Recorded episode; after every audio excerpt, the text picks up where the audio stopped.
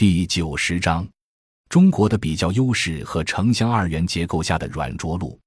中国人并非没有做过努力，我们在一百多年的近现代化过程中一直在跟随西方，但时移境迁，发现根本没法走西方的殖民化的道路。大量原住民人口仍留在国内，而且又往往在每一次危机过程中都表现为大量失业，很容易转化为社会性的冲突。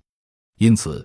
中国人百年追求西式现代化，教训多多。到目前为止，什么是中国的比较优势？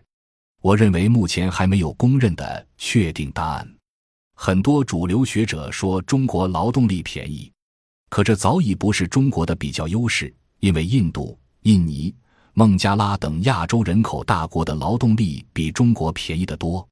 那为什么外商直接投资 FDI 不进那些劳动力更为便宜的国家，而纷纷进入中国呢？可见，并不是因为中国劳动力价格便宜。第一，是中国政府的低负债率。中国有大约二百万亿物质财富作为基础，其与政府制造的一百三十万亿金融资产之比，相对于西方的经济泡沫化而言，要合理的多。西方国家当前最大的问题就是政府过度负债，而在全世界工业化国家中，目前乃至今后数年内政府负债最低的是中国。这就意味着，中国这个超大型的大陆国家仍然有条件用政府负债投资的方式，对内陆做基本建设投资，以此拉动其他投资。换句话说，只要政府长期投入于基本建设。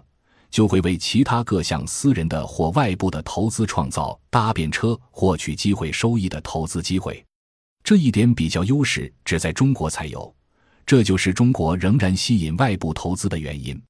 这几乎也是当今工业化国家高负债的政治经济结构中，我国唯一还有的比较优势。第二是城乡二元结构，如果我们接受上面这个观点。就可以明白中国的城乡结构到底是怎么回事。一般人都会把城乡二元结构当成非常负面的状况，因此大家都批评户口，基本上成为国际词汇。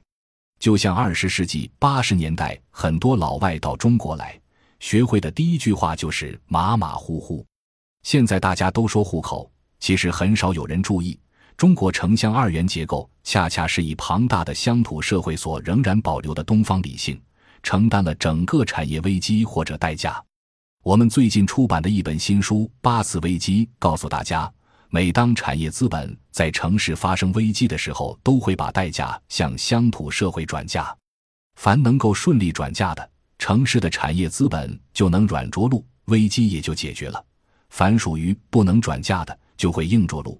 每一次硬着陆都会砸出调整或者改革，比如二十世纪六十年代的大调整是城市产业资本危机硬着陆造成的。同理，二十世纪八十年代的大改革也是城市产业资本危机不能向乡村转嫁造成的。因此，今天在杭州谈到我们这个本次国际会议的主题的时候，需要大家理解为什么中央政府二零零二年强调城乡统筹。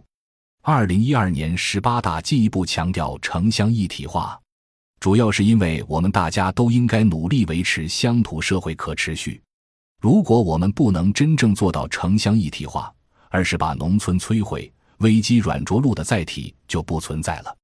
我们还得知道，大多数发展中国家之所以陷入危机跳不出来。原因就在于没有像中国这样有一个无数次接受危机代价，使其在城市得以软着陆的农村。感谢您的收听，本集已经播讲完毕。喜欢请订阅专辑，关注主播主页，更多精彩内容等着你。